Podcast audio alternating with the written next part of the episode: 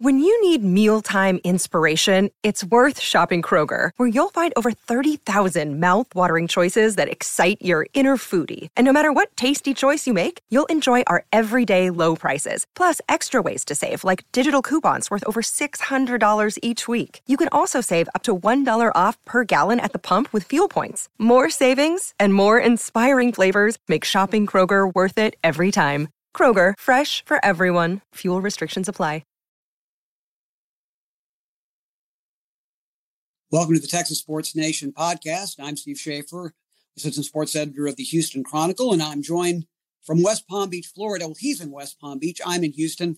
Astros beat writer Chandler Rome, where the Astros have commenced spring training. Pitchers and catchers reported on Thursday. And Chandler, I guess if we were to talk about question marks this spring, the podcast would last about 30 seconds, maybe. There aren't a lot of them for this team that comes back from a world championship. But after the first day, I just asked you what was the general tenor of that first day in camp? It's tough to tell just because it's only pitchers and catchers. Uh, there were a few position players there. Jose Abreu, uh, the newest addition already in camp. Yordan Alvarez, Michael Brantley, Jeremy Pena, all in camp already as position players, but the whole team's not here yet. So it's hard to get a real vibe, but um, kind of was a business as usual sort of camp, uh, sort of first day. Um, a lot of questions about repeating, and you know it'll shock you to know that the Astros do want to win the World Series again. They are intent on repeating again. They want to be the first team in 23 years to win back-to-back World Series championships. And like you said, this team has very few question marks. Um, one of the few is uh, the backup catcher battle, and that is something that you could kind of start to get a gauge on a little bit the first day with Yainer Diaz and Korey Lee both in camp. Korey Lee telling me that he gained 12 pounds in muscle uh, this winter to kind of get himself a little bit more durable, wants to be able to play a 162 game season. Yainer Diaz said he worked mostly this winter on framing on his defense, and that's kind of the, the drawback with him as a catcher is he's he's not as advanced defensively as Korey Lee, but um, that'll be a battle that kind of persists throughout camp, and that'll really be the only battle to watch, uh, presuming no one gets hurt. So uh, as as as for first days, it was pretty normal, pretty uneventful until the end uh, when Cristian Javier strolled to the podium and finalized his five-year, sixty-four million dollar contract extension. Yeah, let's talk about that for a minute. Astros have a new GM, Dana Brown, uh, on board, and one of the things he said he was going to be aggressive with trying to get some players locked up, and this was really the first big deal that he he made. I think this is a a great one for the Astros. And I'll, I'll throw some numbers here at you for a second. But yeah, uh, Cristian Javier, uh, five years, $64 million. And uh, for, for, for a guy in his position, this is life changing money. Oh yeah, and you got to think about what he signed for too. He signed for ten thousand dollars in the Dominican Republic in 2015. Was something that he even mentioned today during his news conference. Was kind of where he's come from. That he was a ten thousand dollars signee.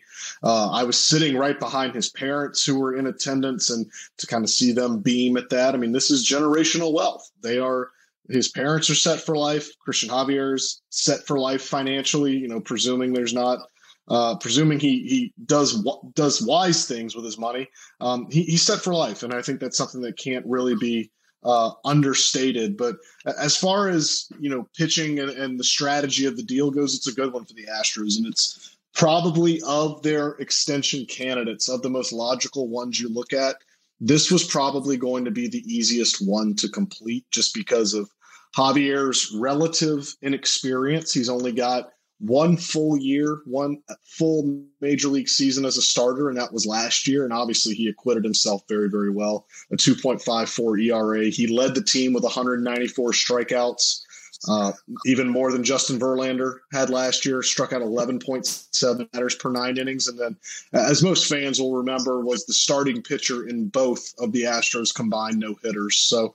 Um, they are betting on Cristian Javier projecting out to be that good in all of his full seasons. Now, there is some risk that comes to that, but these extensions inherently, when you're doing an extension this early with a player, there, there is inherently going to be some risk. But the Astros and their front office and Dana Brown and, and Bill Firkus, who deserves a shout out to Assistant General Manager Bill Firkus, who actually Dana Brown revealed on, on Thursday began these negotiations uh, before Dana Brown was even hired. So Dana Brown kind of came in and finished those negotiations with Cristian Javier's agent Dan Lozano, and uh, they got it done. And uh, I think the question now is going to be who's next. But uh, I think if this is the only extension the Astros get done this spring, you know, I don't think fans will be happy, but I think certainly it's a it's a good one for them to have done. Well, here's why I love this deal for the Astros, and uh, I'm going to throw a little bit of history because I started looking this up. So Javier, if you go back to September, in his last 38 and a third innings of the season, this includes the postseason, he gave up eight hits and one run. And the only run was as a reliever in the uh, ALDS game against the Mariners. He gave up a homer to A. Eugenio Suarez. So eight hits in 38 and a third innings. Not only did he have the six no hit innings in his last World Series start, in the ALCS, he gave up one hit to the Yankees in five, I believe, five and a third innings in that one. Uh, so in the playoffs, he threw 12 and two thirds innings, allowed two hits. And so I started thinking, I wonder if anything like this has ever been done. And I, I didn't look at all it, but I thought the, the benchmark must have been maybe Johnny Vander Meer, who fans might know is the only major leaguer to throw two consecutive no hitters. And I looked this up, and Vander Meer did this during a stretch of, uh, he had uh, several complete games in a row. And before the first no hitter, um, he allowed, I believe it was uh, four hits. And the one after that, he allowed three. So that's seven hits in 36 innings. They were complete games. But then I looked at like the last inning in the game preceding that, or the first inning preceding that, and he gave up a couple hits. So even Johnny Vander Meer gave up at least nine hits in a 37 inning deal. It's just staggering when I look at this. I mean, Javier's ERA from that game against the Rangers, he allowed a couple unearned runs, uh, three total in an inning, and I think through two shutout innings at the end of that start, allows one run over those last 38 and a third innings. That's a 0.23 ERA.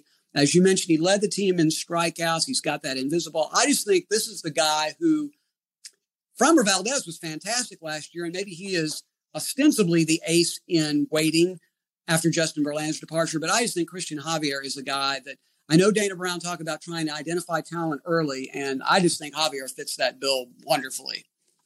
Yeah, and I mean, certainly, I don't think you can count on that sort of dominance that you just detailed. I don't think that you can count on that consistently. I, I think, you know, there's going to be some ebbs and flows with him. He's still a young pitcher. He's still only 25 years old. Still only has, you know, 300 big league innings under his belt, which is is not a lot.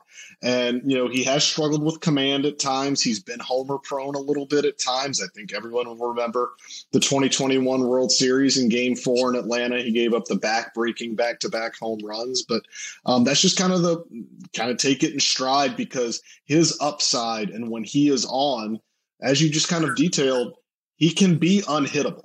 And, you know, he allowed opponents to hit just 170 last year which is the lowest opponent batting average for any pitcher that threw at least 140 innings last year. So they like his, they obviously like his stuff. Um, they like his, I think they're bullish on his durability when it maybe hasn't proven itself at the big league level yet. He's never thrown more than 150 innings at the big league level. Um, that's maybe the next step he needs to take. He needs to prove that he's durable. I'm not saying he needs to go out next year and throw 200 innings. And it really hasn't been his fault that he hasn't been durable because he he alternated so much in 2021 from the bullpen to the rotation. And then even last year at the beginning of the season when the Astros were trying to configure their six-man rotation, he was often the odd man out. He was often the guy in the bullpen. So uh, make no mistake about it, though, with this contract and what they're paying him, he, they're not paying him to be a swingman out of the bullpen. They're paying him to be a starter, and he will be cemented in that rotation. Well, one thing that's going to be different, and sometimes spring training games, you think, well, what is there to watch? And their players are trying to solidify positions or whatever. But this spring is different for Major League Baseball. Uh, it's going to be a different looking product this season in a couple of extents. Got some rule changes. And I thought we might, you wrote an excellent piece for um, the Chronicle about how these might be affecting some of the Astros. But I thought it might be interesting People might be going to West Palm Beach or some other uh, spring locale to talk about things they're going to be seeing. And, and the, the main things are the pitch clock, the elimination of shifts, and these larger bases. And maybe we start, I guess, with a word that is now going to become part of the baseball vernacular, and that is disengagements. Um, what are disengagements for the fan that might not have yet heard about them. It's kind of what it says it is. It's a pitcher disengaging uh, his foot from the rubber. And pitchers are now only allowed two disengagements from the rubber per plate appearance. Basically, it's going to stop uh, a pitcher stepping off uh, a lot of times and, and delaying the game.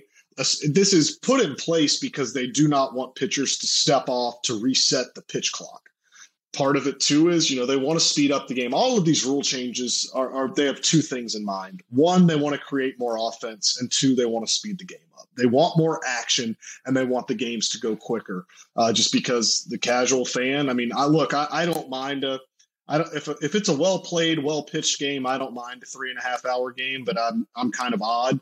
I can imagine that the normal kind of person probably wouldn't want to sit around for three and a half hours and and watch a baseball game with very limited action. But um, so Major League Baseball is trying to address that. And the one thing, like you mentioned, are disengagements. Uh, I think the disengagements thing, it's an interesting, it's going to be an interesting cat and mouse game because you now know that if a pitcher steps off, and, and look, a disengagement is both a step off and a pickoff throw to first base. So pitchers now only have two pickoff throws to use uh, per plate appearance.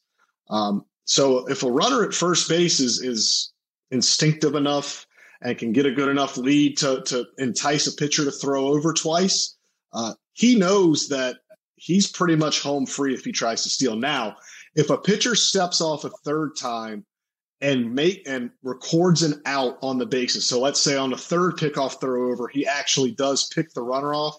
There's no penalty. But if not, if they step off a third time then that is a balk, which means that the runner on base would advance to second base or third base or advance 90 feet. Uh, so I, I, think this is going to be a very interesting rule change. I think it's certainly one that I think a lot of casual fans are, are probably welcoming because I've watched baseball games with people that don't follow the sport much, and they ask, why is the pitcher not pitching? Why is he stepping off? Why is he taking so much time? Uh, that won't be a problem either because now we have a pitch clock. So we have a pitch clock. We have a limited number of times you can step off the rubber. Uh, it's basically you've got to be like Wade Miley. You've got to get the ball and go. You've got to get the ball. You've got to get into your windup, and you've got to pitch. And I think the interesting thing too about that, the, the disengagement, you know, it's what if you got runners at first and third? Then that really creates interesting situations. I mean, maybe teams are even more aggressive about trying to put two runners in scoring position. Maybe you see more double steal attempts. I don't know, but um, and I think the deal is, you know, you talk about length of games. It's it's not so much like it's just pace of games, as you say. Why aren't the pitchers pitching? And this is going to affect hitters too, because they got to get in the box. So the pitch clock is, and correct me if I'm wrong, 15 seconds, base is empty, 20 seconds with men on base. But then the, the batter has to be, I believe, when the clock gets down to eight seconds, he's got to be ready to face the pitcher. So you're not going to have any more, no more Garciaparras in the league, or to, to harken back to a guy who's always adjusting his batting gloves. I mean, so it does at least pick up the pace. And I guess players are going to have no choice but to adjust. And basically, you can't argue the pitch clock. Talk about some of the Astros who some of these new rules might, who we might really watch to see the effects of them. Well, you're talking about a guy that adjusts his batting gloves. Jose Altuve is going to have to find a way to quicken his between pitch routine because he is notorious for stepping out, adjusting his batting gloves, spitting a couple times, taking his helmet off, all, all that kind of stuff. So he's going to have to find a way to speed it up a little bit. But I think Altuve will benefit from the bigger bases. I think he'll benefit from the disengagements rule because you know this is a guy last year that that had a he stole 17 bases after stealing 16 combined in the last three years. He had a directive to run more, so he did run more. I know his base running can be maddening for Astros fans because it seemed like he got thrown out on the base paths just about every other week. He did lead the league with 16 outs on the base paths, but now that the bases are bigger and now that there's a, a smaller margin for error and there's a couple inches more you can take, do not be surprised to see Jose Altuve going first to third even more. Uh, you know, Kyle Tucker, who was very, very close to a 30 30 season last year, hit 30 homers stole 25 bases.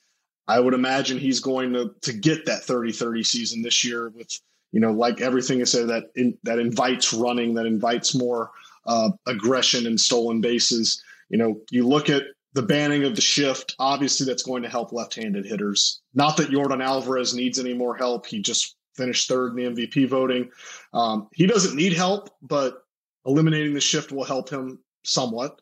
Uh, Kyle Tucker, I think it'll help a little bit more, but just just because as someone that watched him every day, it does feel like he grounded into the shift way more than Yordan Alvarez ever did. And I don't have stats to back that up, but just the naked eye just kind of seemed like every time Kyle Tucker would make an out on the ground, it would be into the shift. So maybe that helps him out a little bit. But on the flip side, you do have to look at, you know, two of the Astros' top three pitchers, Framber Valdez and Lance McCullers Jr., they are ground ball pitchers. They are ground ball aficionados. And when you're a ground ball pitcher and the shift is abandoned, then, you know, some of those ground balls you give up are going to sneak through.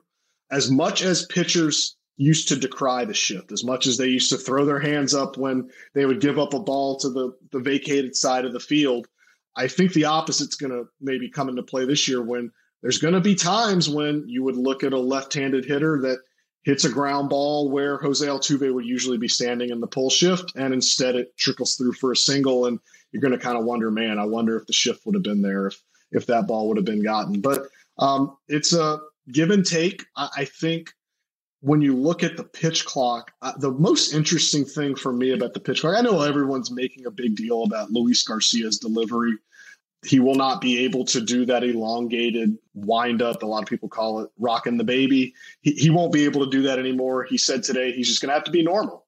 He's going to have to pitch normal. And it's going to be honestly as if he was pitching from the stretch. He's just going to have to adapt his his stretch motion to, to pitch from the windup. So the one that interests me the most is Framber Valdez. And, and, you know, I wrote about it extensively last year, kind of the way he blossomed into who he is, is partly because of his work with a sports psychiatrist. And, you know, the sports psychiatrist, Dr. Andy Nunez, um, implored him to breathe, implored him to step off the rubber, take a few seconds to take a deep breath, and don't let things um, compound on you.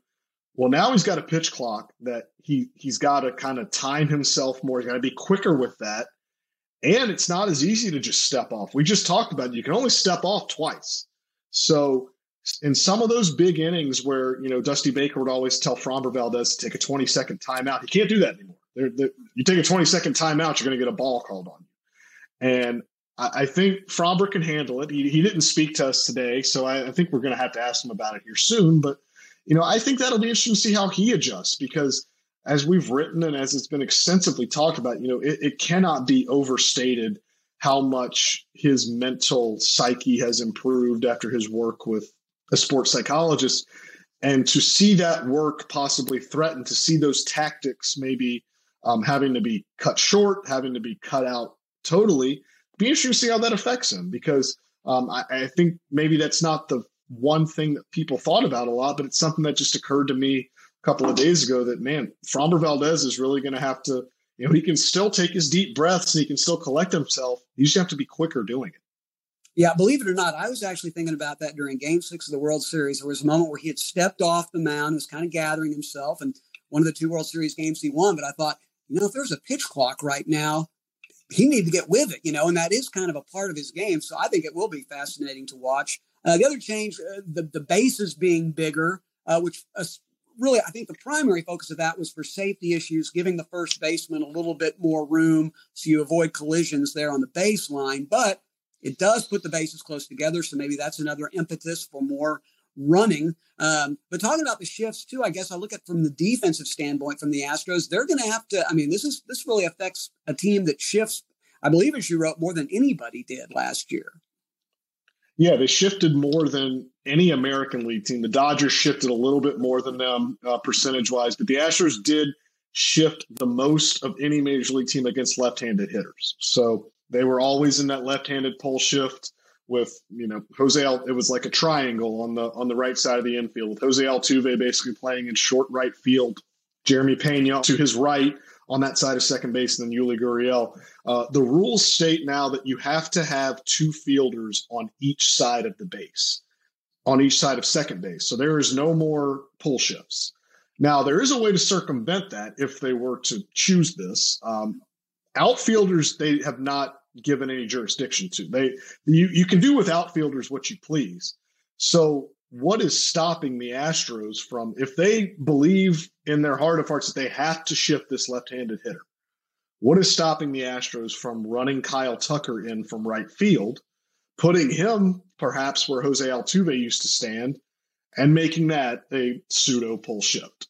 Um, you know, you can still move your guys. They have to stay on each side of second base, but you can still bunch them together. So you can move Jose Altuve as far as you want into uh, into the right, in the right to his right uh, to counter that pull shift. So there are ways that this can be circumvented, and believe me, the Astros are already kind of looking into them. They are looking into ways that they can better procure outs, but um, it's just going to be kind of a more straight up feel. It's going to be a more of a straight up game, um, kind of a more traditional game. And again, the goal here is they, they just want more. They want more action. They they want they don't want every batted ball to be hit to a perfectly placed defender. They want guys to get on base, and and you know that's part of this. They want more guys on base, and then when the guys get on base, the bases are now bigger, and there's now a pitch clock, and there's now a limit on pickoffs. So the guys can get on base and they can start to run. They can start to steal. Uh, for some reason, I don't know if this is true or not, but for some reason, MLB thinks that fans just love the stolen base. They want to see the stolen base. I don't think it's the most exciting part of the game, but maybe I'm wrong. Maybe I'm not viewing the, the sport right. But um, fans will have their fair share of stolen bases this year because the Astros are going to, uh, the Astros and, and, the league as as a whole are, are going to be enticed far more to to be aggressive and steal bases.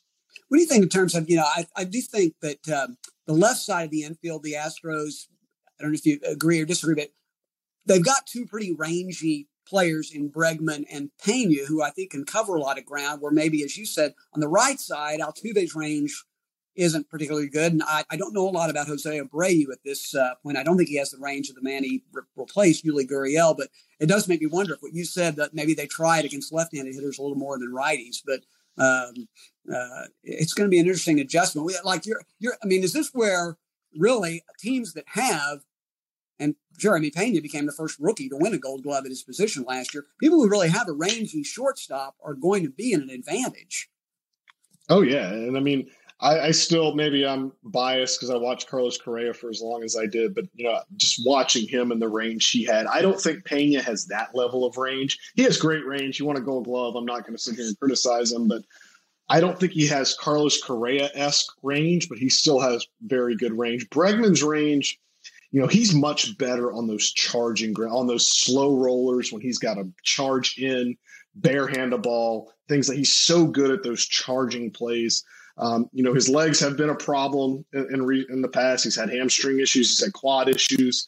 You know, I'm not saying that that's going to affect him next season, but his range just maybe hasn't been the the best. So um, I think the left side of their infield, they'll, they'll be stout. Um, you know, the right side, you know, Altuve's had his problems at second base. The underlying defensive metrics don't love him. He, he's never been an elite second baseman, but um, you know, he he was noticeably better last year, just with his throws, with everything last year. So, um, and Jose Abreu, is not Yuli Gurriel. Um, he even spoke today about wanting to get better defensively. Joe Espada is going to have to work a lot with him, kind of with things around the bag, kind of his finesse and kind of how he handles himself around the bag. So, um, yeah, I, I, think this is an Astros team that is equipped to absorb the the, the shift and uh, the the banning of the shift, but it's going to be a big, big hurdle for them to clear because like we mentioned they are very very they were very shift heavy. And i think something else that not a lot of people are talking about that could be detrimental to teams like the astros is you know two of those guys we're talking about jeremy pena and jose altuve they're going to go play in the world baseball classic in about two weeks. The world baseball classic is going to be played under the previous rules with you can shift as much as you want. There's no pitch clock. Like the normal rules we just played in 2022 um, having those guys away from camp for as long as they're going to be away, if if if these teams advance to the semis and the finals, there's a chance these guys could be gone for two, three weeks. Having them away this spring with all these rule changes coming in, I, am not going to say it's going to be a huge, huge thing, but it's something to certainly monitor because if there was one spring you needed your full team there, you needed your full team just there for six weeks locked in, engaged. It's this one. And the Astros have 11 members of their 26 man roster uh, their 26 man World Series roster from last year, currently scheduled to play in the WBC. So um, there's a reason those guys reported early. There's a reason those WBC guys reported early. So they're already working on that stuff in spring training, but it'll be interesting to see how much that affects the rule change rollout and how the Astros uh, embrace it. Well, it's going to be an interesting spring because of these. And of course, I'm sure this will be a topic of discussion as we continue on. And I think you make a great point. Yeah, the assimilation period for those 11 players decreases. And I've read some things about how these rules, as they were implemented in the minor leagues, there was kind of a gradual, you had violations kind of go down to where you, by the end of the season, you're not having as many. But it'll be interesting to watch. And I think, as you say, it'll be interesting to see how teams strategize around the new rules. Well, I think that covers this first podcast of spring. I want to remind you that you can follow Chandler Rome in the pages of the Houston Chronicle at HoustonChronicle.com. Also on Twitter at Chandler underscore Rome. He tweets frequently. So if you want to keep up with what's going on in the uh, Grapefruit League with the Astros, you can certainly do it when you uh, tune into Chandler. Uh, we'd like to thank you for listening to this edition of the Texas Sports Nation podcast. I'm Steve Schaefer, and we'll talk to you soon.